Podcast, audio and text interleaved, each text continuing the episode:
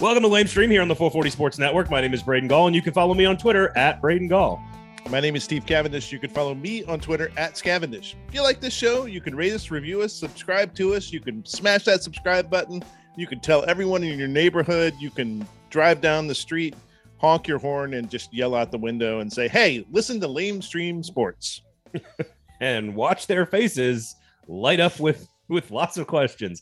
Yes. Uh, also, uh, occasionally, most of the time, as many times as I can, we get a lot of these interviews up on the YouTube page, so make sure you're checking out the four forty Sports YouTube page as well. All the other great shows that are up there. You got a football show. You got Fringe Element. Uh, a lot of the interviews we do, we, we put up there on the uh, website. So if you want, on the YouTube. So if you want to watch, you know, Steve Cavendish's beautiful face ask very difficult and pointed questions of our guest today on the show, Mike Rooney, of basically kind of like Ned Michaels, like of every sp- company that's ever covered college baseball. I believe E S P N and D one right now, but he's also... I've worked worked with him when he was on Perfect Game. He works for Sirius X M as well. So he's on, he's on Sirius during the uh, College World Series yes. finals. Yeah, he, he and I've had the pleasure of working with him. I've eaten literally I've eaten giant fillets with him in Omaha, Nebraska at ten thirty a.m., which is not good for one's heart uh, at our age. But it, God, it's so damn delicious if you ever get a chance to go to the event. So Mike Rooney, our guest today on the show, he is going to cover Tennessee Volunteers baseball, their chances in Omaha, but also the growth of the sport,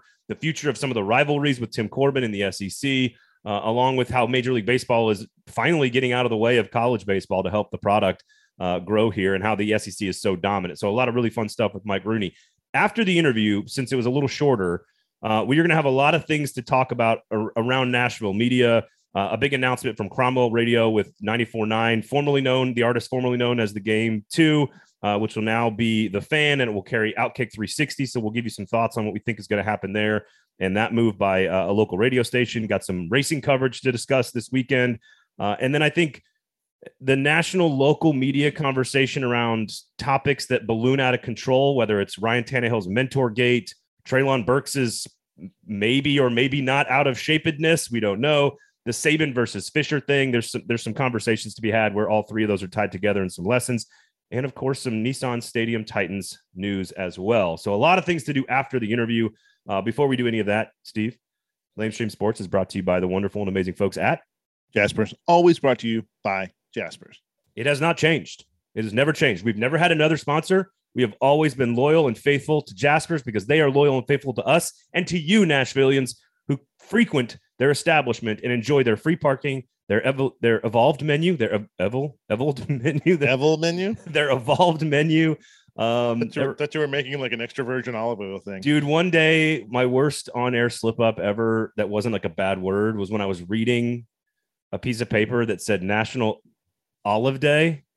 Like one of my producers had handed me a piece of paper and it was like, "Oh, this is National Olive Day," and I like I couldn't read it for some reason. I paused and I was like, "National Olive Day?" Like what? I did, I could not read I could not read the word olive for some reason. My brain didn't work. Evolved, the evolved sports menu at Jaspers, of course, the, the free game room and, and all the other great stuff that goes along with them. So please uh, support Jaspers. So a lot of really big media stuff to talk about after the interview, Steve. Uh, but Mike Rooney is just awesome. I just he loves the game. He's a player, he's a coach, he's a commentator. Uh, he absolutely loves the game. I think you guys are going to enjoy this. He's a delight. Uh, you will you will absolutely enjoy it and headed into college baseball's biggest stretch. Absolutely. And you Tennessee fans, you Vandy fans, you S E C fans, you're going to want to hear everything he has to say. And then we'll be back with a lot of commentary about a lot of other media things that are taking place in Nashville. So here is our conversation with the great Mike Rooney.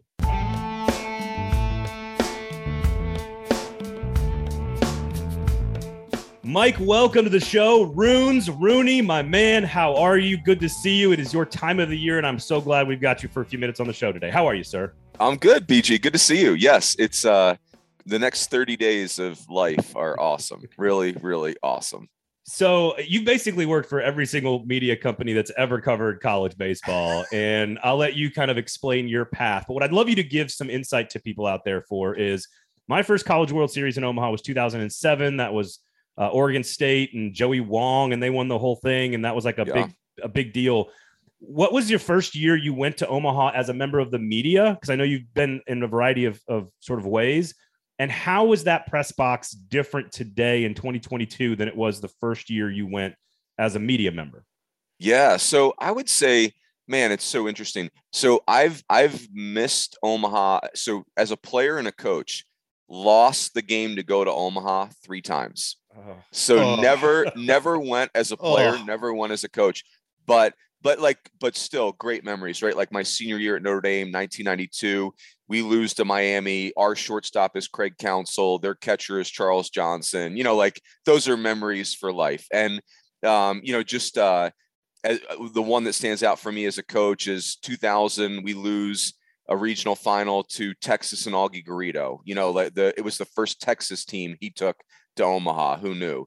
Um, you know, and then we in two thousand three we lost to Cal State Fullerton in Game Three, and you know wow. we had five big leaguers, right? We had Larish and Pedroia and Ethier and Tuffy wow. Ghostwich, and they had ten big leaguers. Fullerton had Red Turner and Suzuki, and so anyway, you know, like that stuff is heartbreaking in the moment. But in two thousand nine, I got to go to Omaha, and that was the old joint Rosenblatt, like you went to, B G. Um, I was the director of baseball operations for A S U. I'd come back after coaching there, but I was doing the radio with Tim Healy, who's the voice of the Sun Devils. And that was an incredible, you know, it was Rosenblatt. So it was amazing. Um, you know, uh, A S U had Kipnis and Cole Calhoun and Golly. Mike Leake. And, you know, it was, it was just, a, it was a killer experience. So the new place is different, as you guys know. And I've been, I think I've been every year now since two thousand fourteen, either, you know, like you, you mentioned, B G, like all of us work for all these different media outlets. So, I mean, it's, it's changed in a million different ways. Um, but the soul of the event is still amazing. I mean, it's still Omaha. And every college player wakes up thinking about Omaha and they go to bed thinking about Omaha. And that's probably that combined with the people of the city of Omaha is what makes it incredible. It is it, part of part of the uniqueness is that singular destination. I mean, it's not like in uh, like I'm a huge college basketball fan, but I mean, it's different every year. I mean, you could be in Saint Louis, you could be in New Orleans, you could be wherever else. Uh, What is it? What is it about that singularity? Do you think that that has that's kind of c- created the atmosphere? Yeah, I think it's um the people. It always begins with the people, and you know, you know, B G from being there.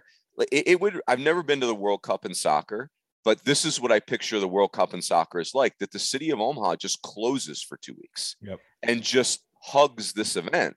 And you know, like the first time you go to Omaha, you get off the plane with one of the teams, you get on the bus. And then you have an organization like the um, Knights of Columbus of Omaha, or, you know, one of those groups, V F W, or you have a gr- an association assigned to you and they get on your bus and they've got Krispy Kreme donuts that they pass out. And, you know, just like it starts there and it never stops. When your team goes from the, the you know, through the hotel lobby to the bus, there's kids there getting autographs and people with signs. Like every, the hotels make a big deal of the teams. So I think, you know, the fact that it's it's been Omaha since the late nineteen forties, that, you know, that makes a difference. Rosenblatt, you know, I, I love the new place, Charles Schwab, but Rosenblatt was special, right? Like it was Wrigley Field, it was Fenway Park. And so that that park just had, it just got in your soul.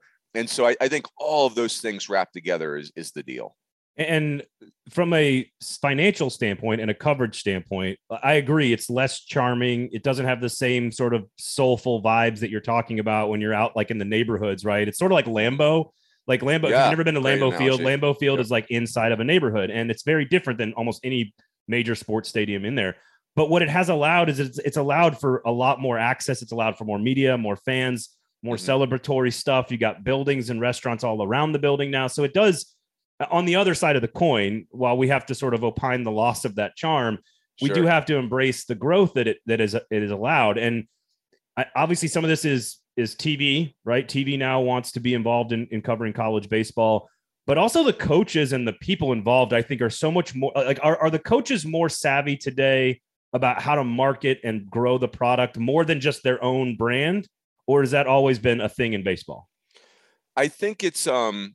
It's always been a thing for the coaches that were building college baseball. You know, like if you think about, I would consider the eighties like a golden age for college baseball, and the Ron Frazier's of Miami, the Skip Burtmans of L S U, you know, the, the Augie Garrido when he was at Fullerton, Texas, like these guys, Gene Stevenson at Wichita State, these guys have always had big personalities that were perfect for the media. I think about Wayne Graham of Rice, um, but but you know they were they were the minority. You know, like they were kind of, they had kind of put the sport on their back and were carrying it up the hill. Now, I think to your point, B G, that it's, if you're a coach that's not media savvy, you are kind of putting a glass ceiling on your career. I mean, it's such a part of the job now. Um, those guys in the eighties and nineties, they were just, you know, they were, they kind of were naturally wired that way. And they knew Ron Frazier being the, you know, Ron Frazier probably is the reason that the College World Series ever got on E S P N. And, you know, and now, when I think about my, you know, my time at E S P N, I mean, the College World Series, one of the most coveted assignments at E S P N um, for, you know, for the staff people. You know, you think about Little League World Series, Monday Night Football, the N B A, clearly people at E S P N, employees at E S P N are dying to be part of, you know, they're lobbying to be part of the College World Series. So that part makes it really cool. Major League Baseball has, in some sense, in some senses plateaued, uh, whether you're looking at whatever metric you want to look at, you want to look at attendance or ratings or, or whatever else. But college baseball has really been on this sort of upward, upward trajectory here, particularly over the last ten years. Uh, is it just because of, you know, that kind of constant E S P N coverage, or, or, or what is it that, that has made college baseball kind of, you know, capture people's attention in a way that maybe some other college sports haven't? The S E C, you know, I mean, like if, if you were making me give a really simple answer, like if you're aligned with the S E C, you're aligned with a space rocket, right? So it's like, um, but, you know, like I, I think the sport has been a little bit of a hidden gem. You know, recently M L B, you know, I, Rob Manfred takes a lot of heat, but I think one, and again, you got to account for my bias here, but I think one stroke of genius for Rob Manfred is he's kind of looked at the owners like, hey, why are we fighting with college baseball every year? Like, this is a free feeder system that is probably better for our players. So let's go ahead and embrace this. Because again, it's free and it's zero awesome. dollars. Yes, right. So yeah, I think it's all of those things, really. Well, and that's, it's so funny because that's what I, that's what I was going to ask is how much has is baseball still fighting it? Like even just having the, I've been on the soapbox and you've heard me do this rant like a billion times, but having your having a pitcher in a super regional game on a Friday morning, like also having a chance of being drafted that day, like isn't it? Is it was it uh, was it Pat Burrell that famously was at the plate while he was yep. getting drafted in the in the World Series? It's like how you could not show us that you care any less by having the draft during the most important part of the baseball tournament. I also think it's easy for fans to parachute in. And and now they identify the players a little bit more. They identify some of the coaches a little bit more, but you can parachute in and get super involved for like a month when there's nothing else happening. And and that allows you to sort of latch onto these personalities and, you know, Mississippi State and like all, you know, all the the the goofiness of, of what goes in with to a baseball dugout. I think all of that has built to where we are now. Yeah. And, and, you know, like the, the S E C environments, like you mentioned, Mississippi State, those environments have become so cool. And, you know, the S E C environments, and there's others too, right? The Big twelve's got great environments. The facilities have improved. But I think what the S E C has nailed is, is kind of the, the Wrigley Field phenomenon where the, the, the event is the social event. The game just happens. And now they are very passionate fans, but, you know, they're there to barbecue and have a couple pops and be with their friends. And they love on these players, and it's like minor league, it's like minor league baseball, but the kids don't leave, you know, they're there three or four years. So that's really cool. Um, so yeah, I, I mean, I, I think it's all of those things are, are awesome. And it's, um, you know, the kids, it's, it's such a, yeah, here's the bottom line too, guys, the S E C is making money at baseball. It's a revenue generator in that yep. league too. So that, that changes the equation as well. How many conferences make money at baseball? I mean, really just the S E C. Uh, I, I think I think the other conferences, you know, like I think there's schools in the Big twelve where they're at least break even, um, you know, and you guys know it. Finances in college sports are so wonky. It's like, you know, now this may not last much longer, but, you know, you could make an argument that baseball at eleven point seven is a, is a revenue generating sport for the school because of tuition, right? Like they're not maybe a revenue generating sport for the athletic department, but you know, they're, they're that's twenty-three yeah, players true. on paying full freight, you know, like what other, what I, the, the, the, you know, the math club isn't necessarily generating that. I, I don't, so, you know, it, that's where the finances get a little, but, but the S E C, just forget about that part. The S E C is just flat, you know, making money in baseball. And then, you know, you guys know the T V, the T V part matters too. What we, we asked, we talk about this a lot in sort of college football, but in college baseball, you're right. These these S E C programs, I mean, this year it's Tennessee, but it has been Vanderbilt, but it has been Arkansas. It has been L S U. What, what would be good for the sport to see uh, like another kind of regional center? Is it a West Coast thing?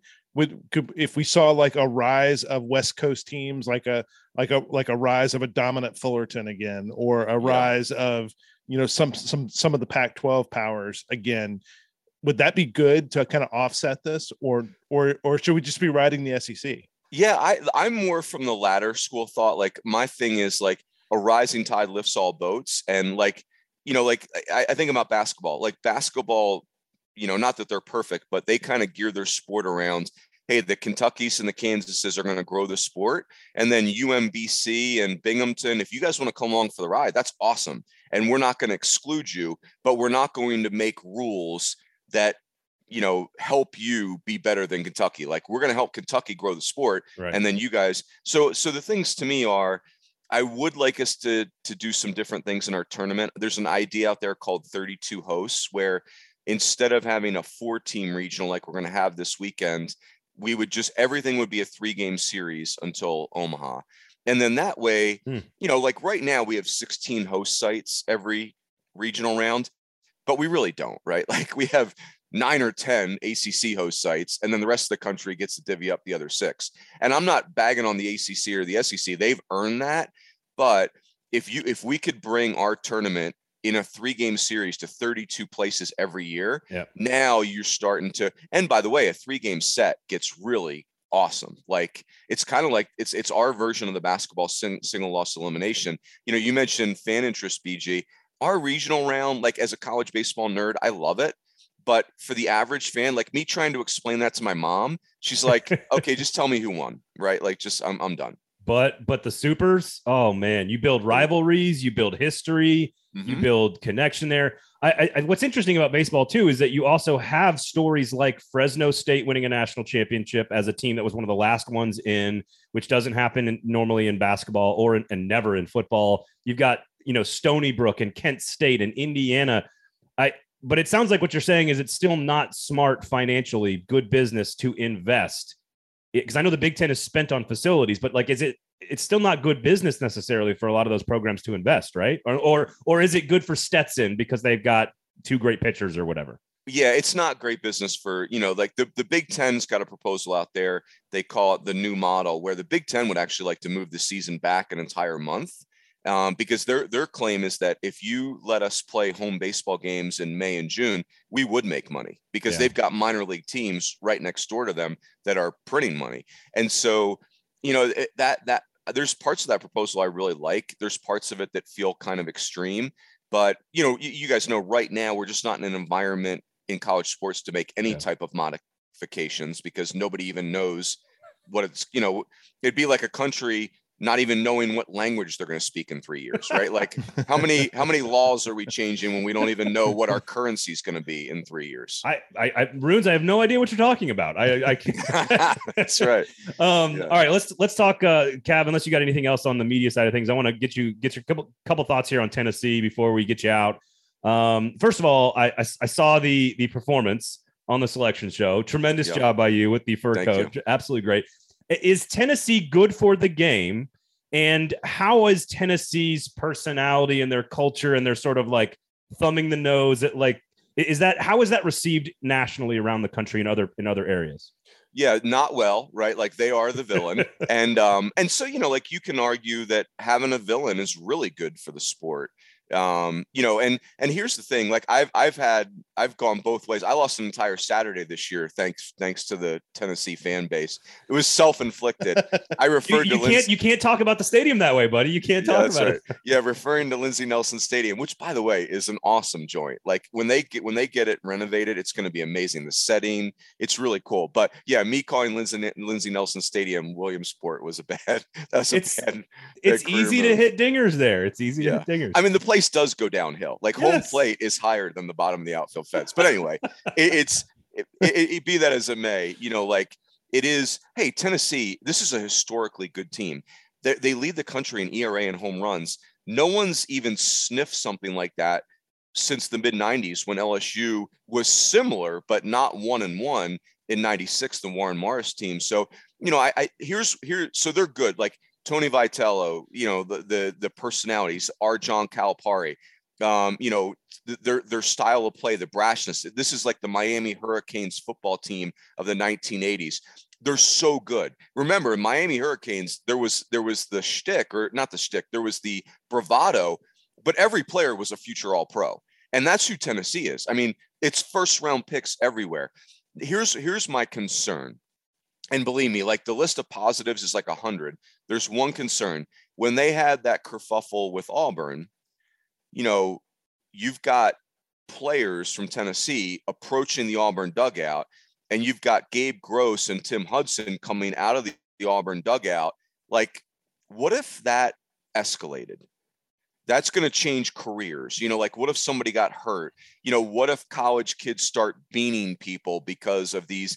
So like it's the, it's like that kind of, where does the line stop is where I get nervous. But other than that, I mean, what Tennessee has accomplished, and you guys know, I mean, the Vols struggled so badly from two thousand six to two thousand seventeen. They didn't get anywhere. They were never even a bubble team.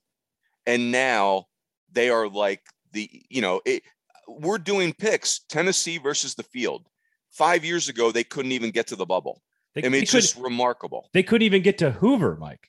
Yeah. They fair. couldn't even get Oh, for those that don't know, two teams in the S E C don't go to Hoover.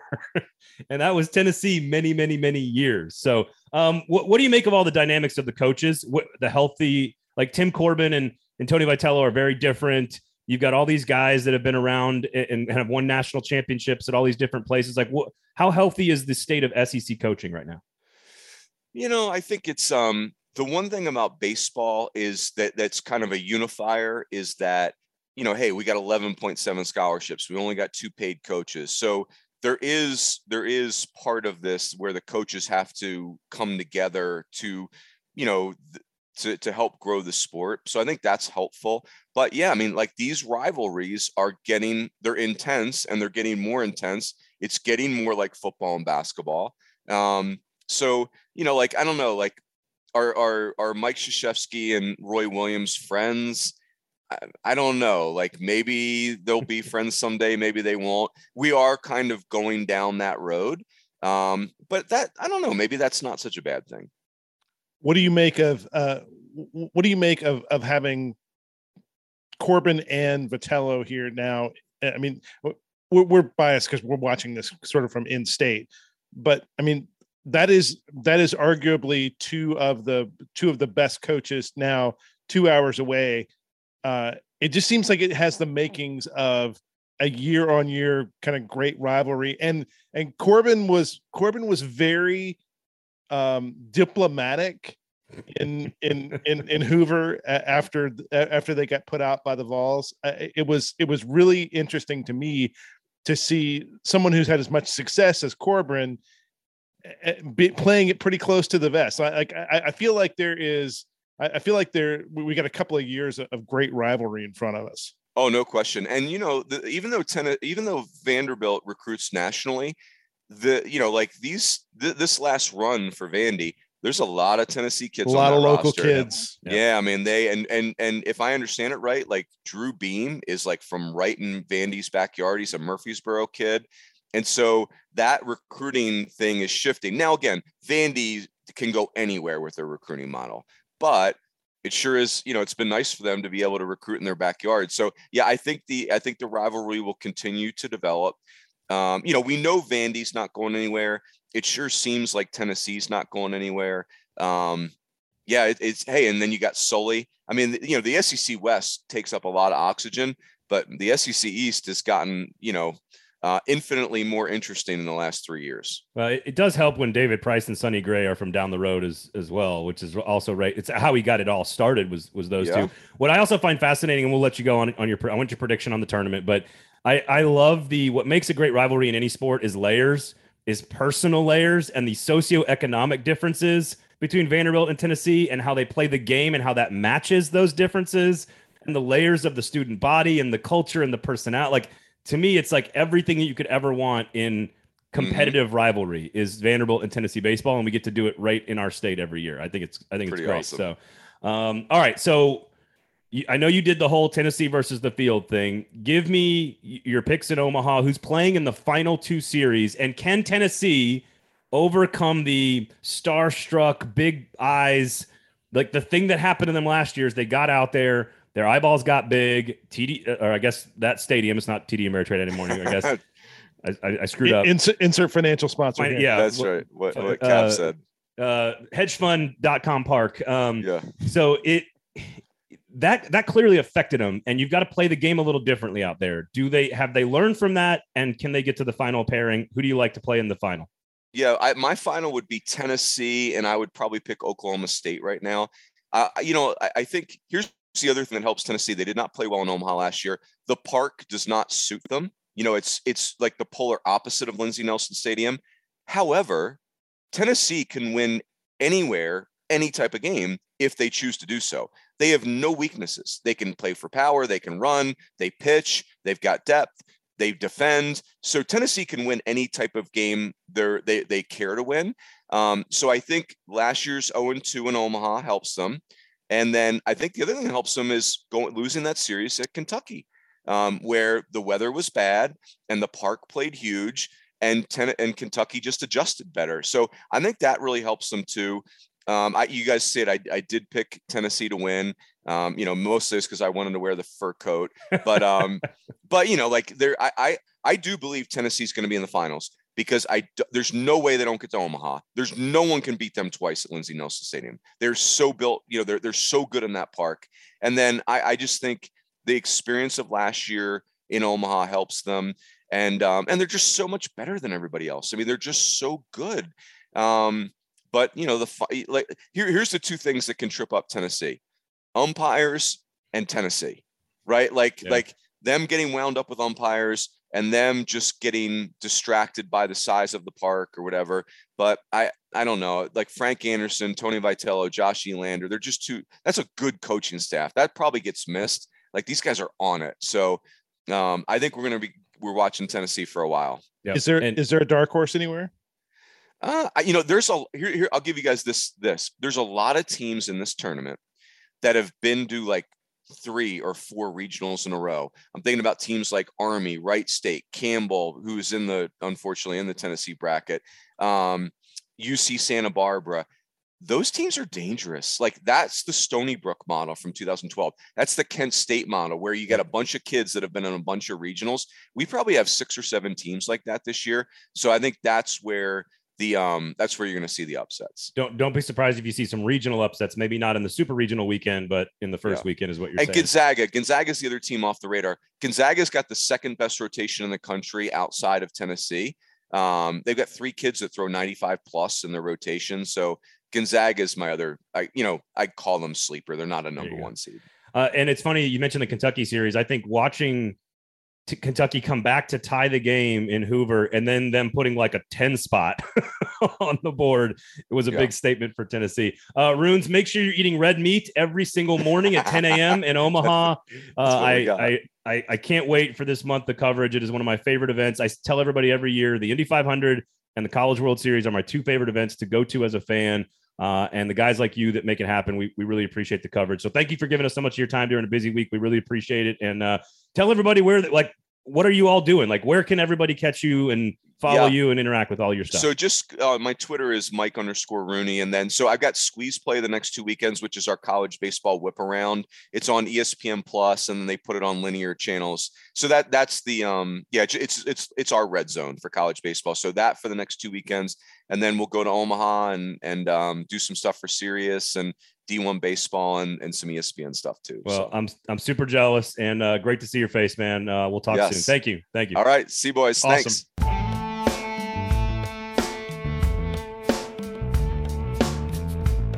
That was Mike Rooney of all of the places, E S P N, uh, Sirius X M, uh, D one baseball as well. We're going to get to a lot of stuff here on the back end of the show, Steve. uh, ninety-four point nine, The Fan, launching here in Nashville, or name changing, adding OutKick three sixty. You've got some coverage on uh, racing over the weekend. As I mentioned, I, I there's a, a fascinating thing that happens with like local stories, like MentorGate and Traylon Burks's weight and Jimbo Fisher, that I think we need to touch on. Uh, there's some Nissan Stadium stuff, and of course, your favorite topic, Steve. Your favorite topic, baseball in Nashville. Sure, it's gonna happen. It's gonna happen. We're going to keep sending out press releases until it happens. I, it has turned into my favorite bit on the show. It's Steve, it's it's surpassed Steve's hatred of Gannett. It is now Steve Cavendish's hatred of the baseball misinformation about, about Nashville. It's, it is by far my favorite thing you do on this show. So we're going to get to all of that and react to Rooney. But first, of course, Lamestream Sports is brought to you by Jaspers. Jaspers. That's right. That's right. Jaspers. Let me posit a question. There, there is a particular fast food item that has been getting a lot of run lately.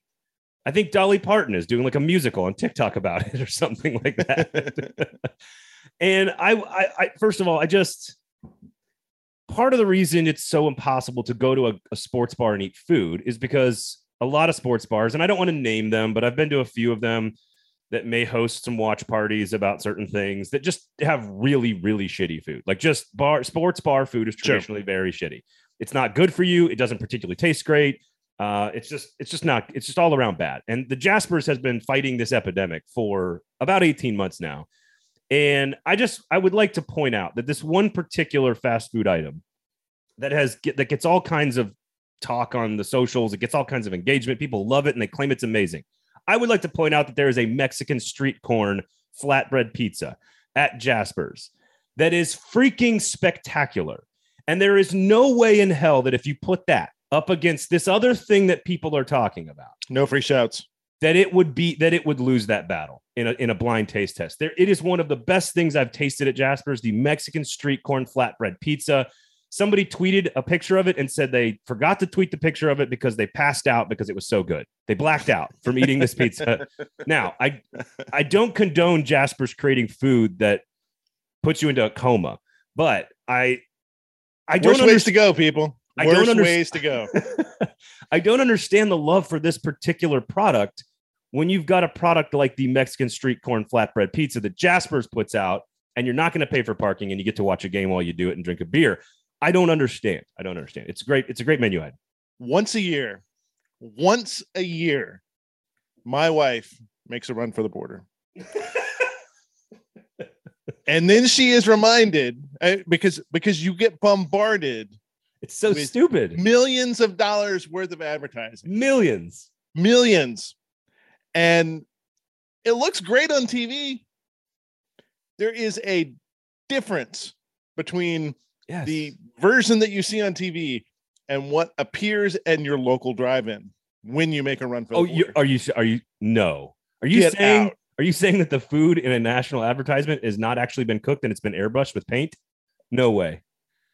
And once a year, Jen goes and she's like, she's like, "Fuck it, I'm going." And I'm like, "Happy for you.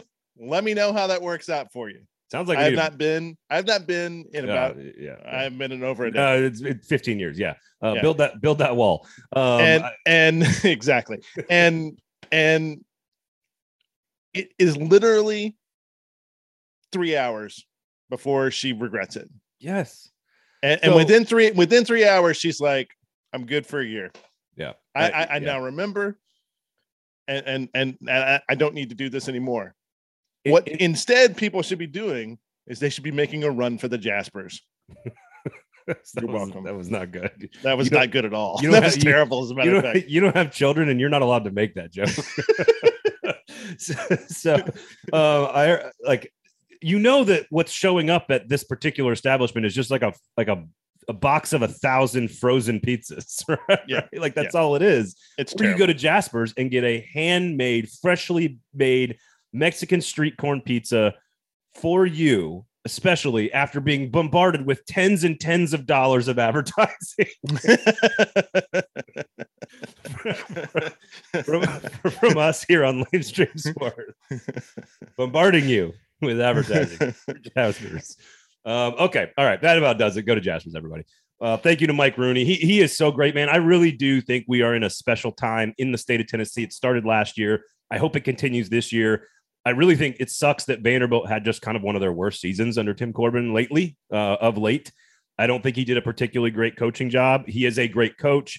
I hope that they are better next year, and therefore we've got two elite programs. I, I think I think if Vandy's history, uh, Vandy baseball history tells us anything, that this is Yeah, I'm not this worried. Is a, about this it. is a blip. I mean, I'm not worried. And, about and they'll be back with force next year. I, uh, but I've since last year, and I'd like to think that we were some of the first people to talk about this, even last season, which is just like the cultural differences between Tennessee and like the way the game is played. Like it embodies Tennessee athletics and and the culture of the university, and they're just like thumbing their nose at everybody. And you heard Rooney say it, like, well, you need a villain, but the villain is good for the game. And I think this is like, I think this is great for the sport. It's great for Tennessee.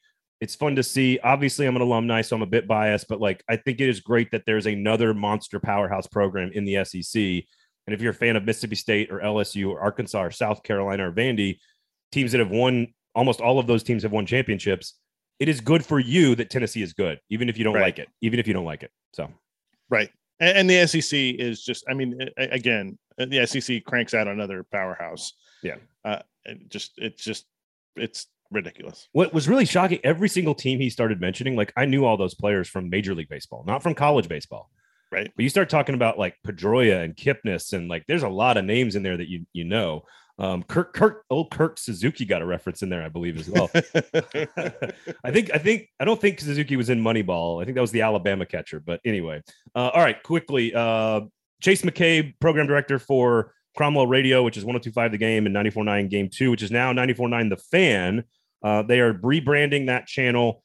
I believe uh, he can correct me if I'm wrong on this. Uh, one oh six point three is now listed on their website as like the uh, the secondary station, which I assume is going to carry all the E S P N national programming that used to be on ninety-four point nine Game two. They are now adding Colin Cowherd, Dan Patrick, and of course the big news, OutKick three sixty will be on in the afternoons uh, on ninety-four point nine the, the Fan. I used to have to say The Game two all the time, so it's, I have to reprogram myself here, but ninety-four point nine The Fan.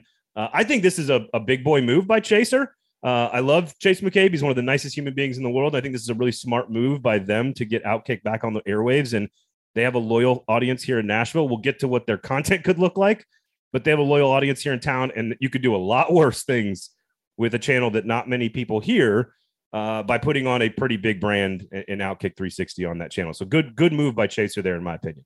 I think it's interesting that they, you know, you know, within a year and a half here, they have flipped. Uh, they have flipped. What was the the sort of the, the premier franchise from the old one oh four point five kind of onto their airwaves, and and the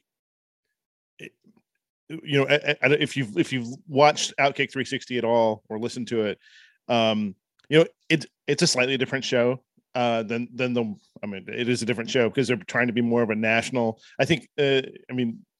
Chase, you and Chase, I mean, um, sorry, you and Withrow were. Uh, yeah, I can give you what he what he said. We're, we're texting. I, I, you should read that because I think that's pretty interesting. Kind of like well, how how they think how they think of the show and how they're positioning the show. Yeah, and and and Hutton, when he was last on this episode on this show, he kind of alluded to some of these strategies, and I think Withrow's done so as well. Um, this is from Chad, of course. I just reached out and said, "Hey, how are you guys going to distribute your content? What do, what's the goals on?" you know, managing an on-air product locally here in Nashville that you have a lot of ties to in a community versus where you guys are headed sort of outwardly, bigger picture. And he said, we're a national show that's not not coastal focused. We view it more as a regional to Nashville, uh, uh, regional to national, excuse me. Uh, we won't focus on the Yankees and Lakers like your standard national radio shows. being based in Nashville and not New York or L A gives us an advantage from our perspective. Lots of football every day, lots of S E C and N F L. And yes, of course, they'll continue to have VolQuest guys on once a week and tying into the Nashville and Tennessee-based sports uh, when it's important to the national conversation. Um, so I, I think that's that's pretty in line with everything they've said for, you know, since they made the move to OutKick. I do think it's interesting. Again, I think it's far more interesting for the game and for Cromwell and for that group than it is actually for OutKick, because I think they get a unique property that has an audience in this market, but doesn't really fit in a in a local channel anymore. It's kind of a hybrid. And I think that's a really smart play by the game. I think that gives them a good a good show to build another thing that they can sell around. Uh, and in the meantime, we know that Withrow, Hutton, and Karski have always wanted to be back in local radio in Nashville, and now they are. So everybody wins. Well, and and it, it, it, even my dog likes it. to, to me, the the the fun thing that's going to be able we're going to be able to watch is now you have. Uh, I mean, now you have them locally, the OutKick guys locally, and they'll be rated. And so we'll see kind of like, how does that national show play in this, uh, you know, kind of here in Nashville all over the air, and we'll, we'll have an actual metric up against it. Uh, you know, th- they're looking at a lot of different metrics. When Hutton was on, we were talking about, you know, Twitter streams and then YouTube feeds and, and, and all this. And, right. and that's, you know, that's definitely kind of how they look at uh, how they look at themselves nationally and the fan base that they're pulling in. Uh, it, it'll just be really interesting to see kind of like of that, that old school terrestrial radio, you know, audience, what they're going to be pulling in. And I have not asked them this. I need to do this, and maybe I'll, I'll see if I can report back to you guys on this, but I, I would love to know the geo-targeting of like the podcast and the Twitter audience, the YouTube audience. I'd love to know, like, again, they, they sort of refer to it as regional to national. I'd love to see where they're like, where the geo demos actually break down. Like, are they getting a lot of audience in, in like Denver or Dallas or Saint Louis or, or whatever? And how much of that is still sort of focused on the Southeast or in the state of Tennessee or the Middle Tennessee area or whatever. Um, I'll see if I can see if I can do some digging for you guys on that. The and this and this is this may be prefacing a, another topic that we've got. It'll be really interesting to me too to see like the next sort of big breakout national topic that happens from here.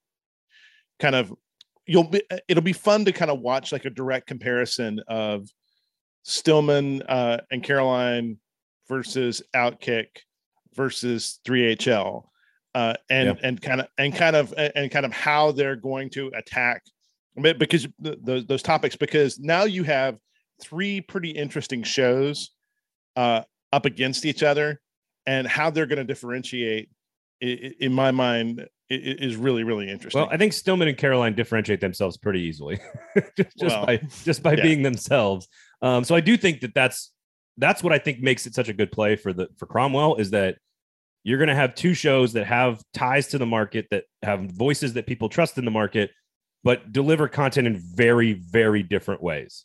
And I think that's what's, and right now, even to different audiences. So it's going to be really interesting to watch. I, again, I think it's a great move by Chaser. Good for him. Uh, just the whole deal. OutKick back on the air. I think a lot of people are going to like that. So I think it's uh, it's interesting news uh, here in the market. Um, let's let's talk about the national local thing.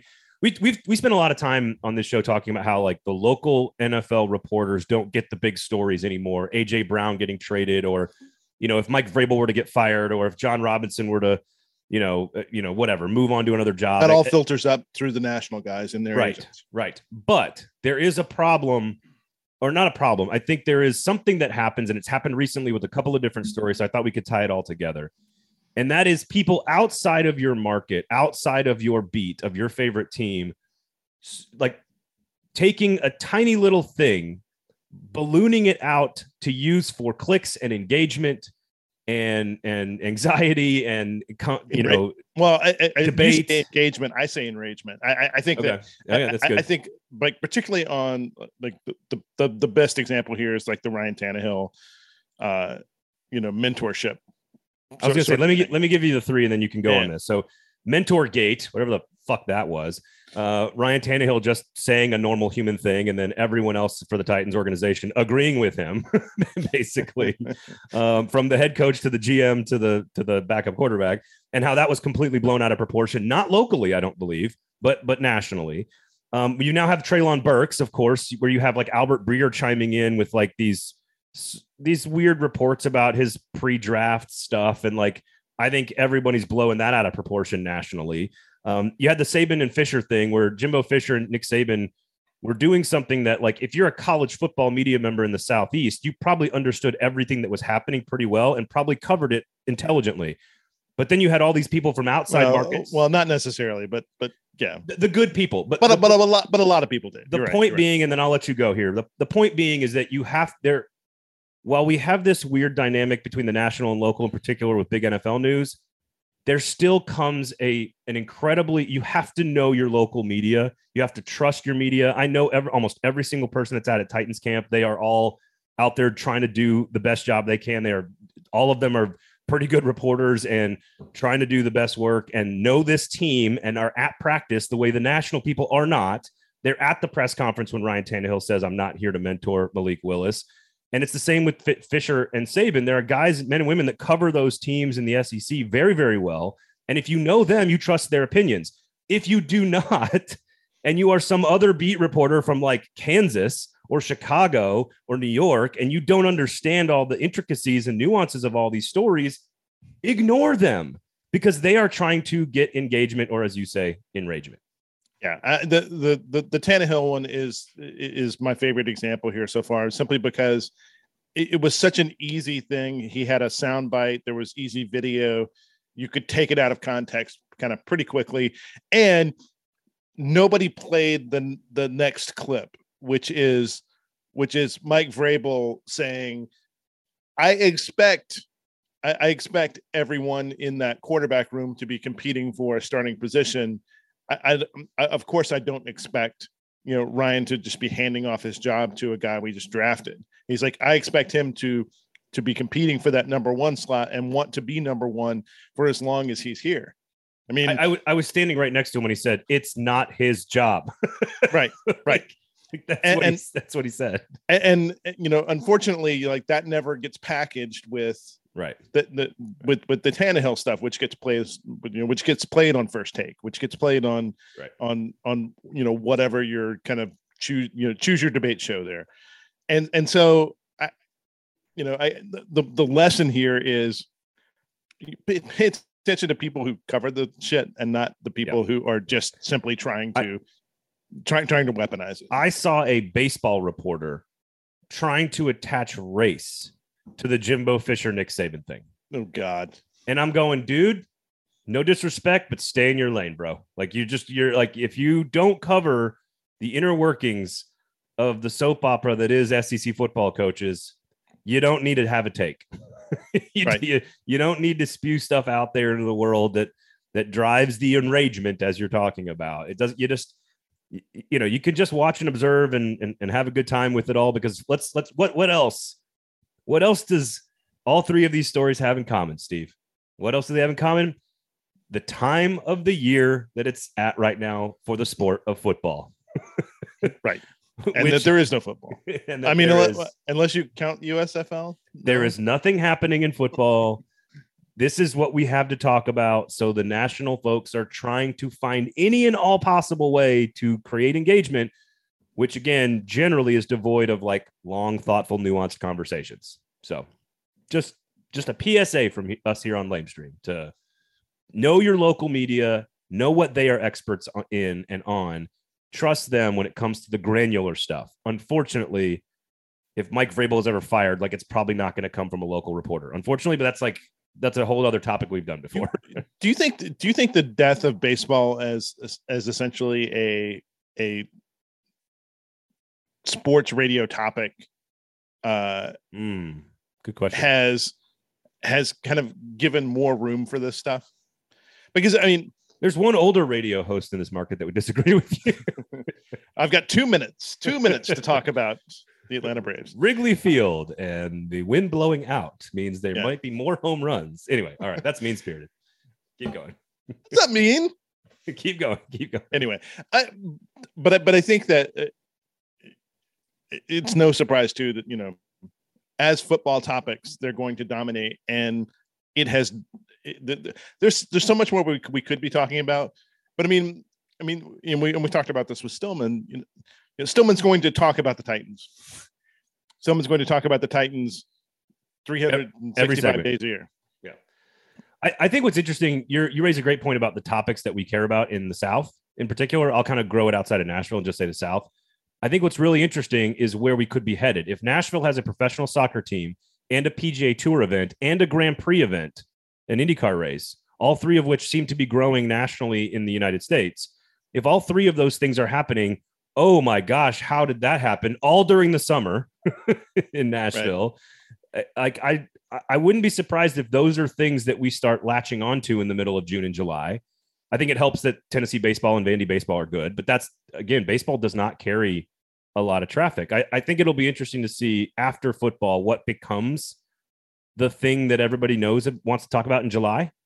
Because, again, that's right when you could have a P G A Tour event. That's right when you're leading up to the Grand Prix. You're going to have NASCAR racing in this, in right in, in at the Super Speedway, maybe in the fairgrounds. And then, of course, Nashville S C playing games every week.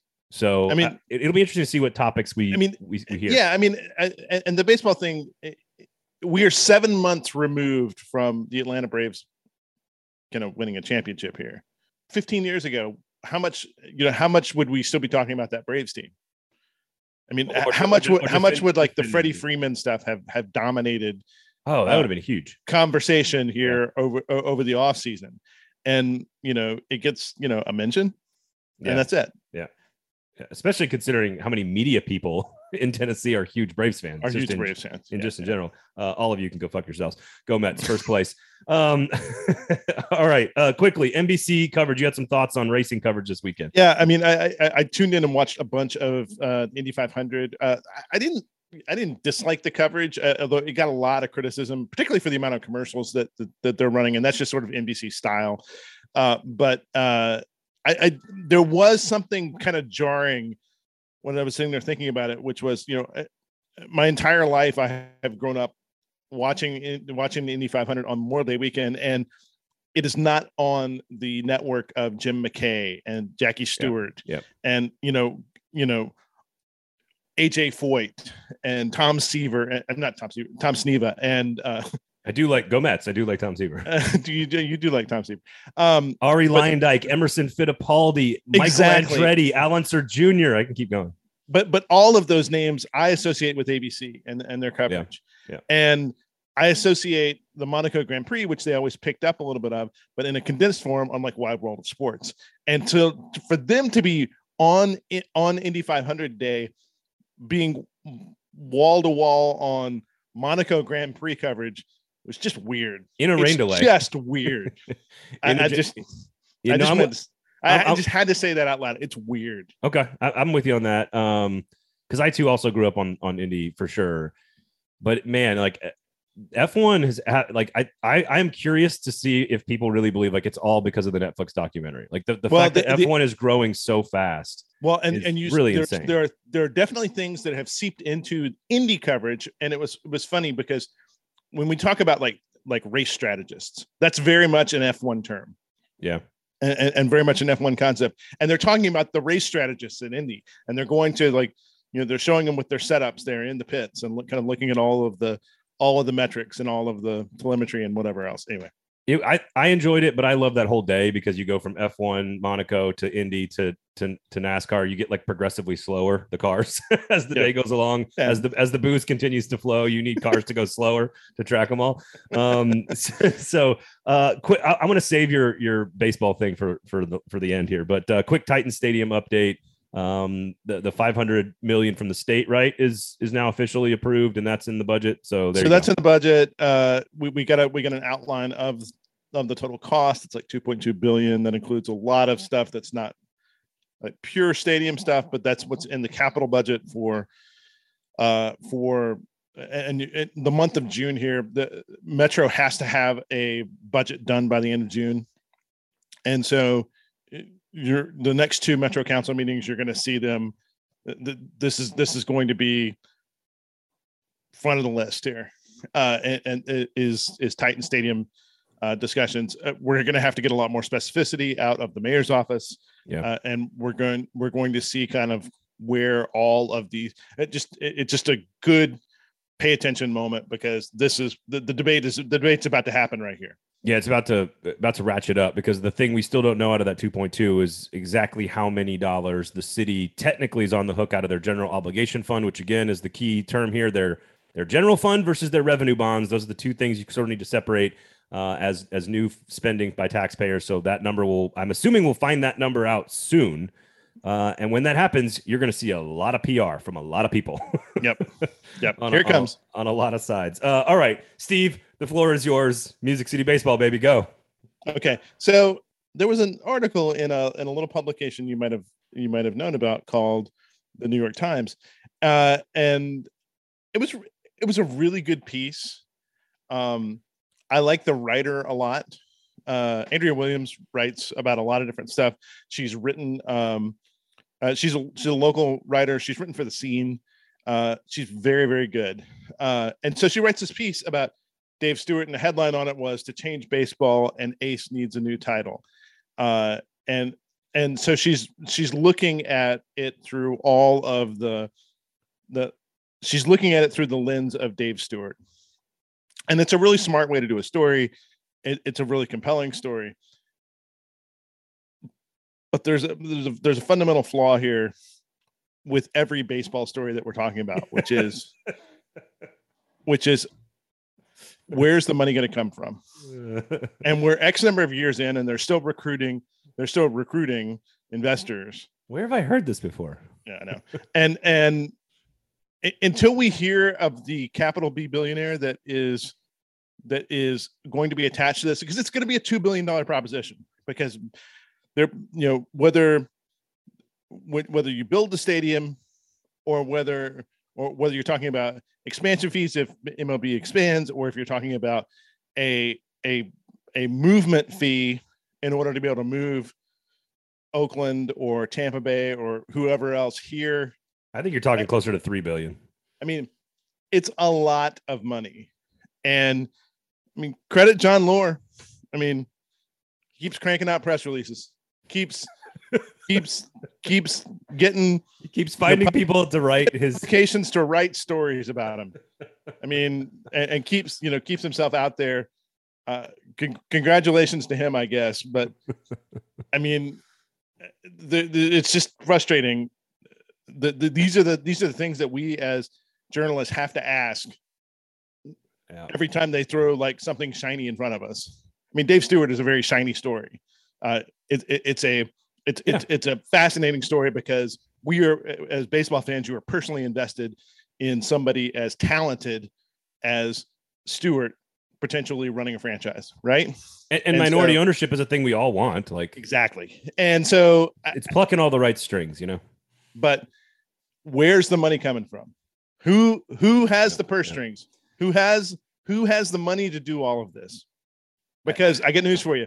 That Titans stadium that that is probably going to be built on the east bank of the Cumberland all, I, almost assuredly precludes uh, precludes any sort of city investment in yeah. in a baseball stadium. Yeah. excuse me, excuse me. I'm uh, I'm worked up about this. Uh, I I love it when you tell me that you want to talk about this. I love it. Like it's my, it, it, it's my, it's just, it, it's just my, it's my most, it's the thing that drives me nuts. And it's the thing, it's the thing that drives me nuts as journalists, because there's a lot of people I like that write stories about this yep, stuff. Yep. And you know, it's the it, only it, thing that the only until, thing, until the money and until the, I mean, yeah. we can keep writing, keep writing nice stories about Hootie and uh, Justin Timberlake and who, whatever other person that we put in a press yeah. release. Yeah. yeah. No, and like it's funny because the, the the only thing that I think drives me more nuts is when I see media companies publishing op-eds from politicians. It's like the only thing that like I've, there's been a couple here locally where like a senator is basically just running a campaign ad in a local media company. Oh, the Tennessean did this with Cooper. The Cooper, right? Coop, Cooper's just like let him write what he wants to write. You know, there's no question or anything. Like I don't. I, it's just you don't have to be a conduit for messaging for someone who clearly has an agenda that generally does not line up with everybody. And you don't have to use, by the way, market. you don't have to use your publication uh, to uncritically put this out into the world when what you could be doing is writing a news story about it. Which they didn't. Uh, yeah. Again, ne- neither of the ones that I'm specifically referencing even came close. I don't even know if you saw the one I'm talking about. I'm not even going to mention it because it was so absurd. Uh, like it was, it was, it was genuinely offensive for all of the reasons. Media, intelligence, Tennesseans. It was just, it was so bad. I was like, oh my God, you people have no soul. Anyway. Uh, all right. Mike Rooney has a huge soul and he loves baseball and it's great. And I really appreciate him joining us, uh, talking with us on the show. Steve, always a pleasure hanging out with you. Make sure you sign up for the Nashville Banner, of course, nashville banner dot com, get your newsletter because all those P R, all those, all that debate that's coming on the stadium, Nashville Banner is a good place to have uh, in your back pocket when, when all that information starts to come out. You can follow him on Twitter at Steve Ca- at S Cavendish, excuse me. Sorry. I give you a first name there. Um, my, my, my name is Braden Gall. You can follow me on Twitter at Braden Gall. Check out the YouTube page as well. Thank you guys all for listening. Rate, review, subscribe. This has been Lamestream Sports here on the four forty Sports Network.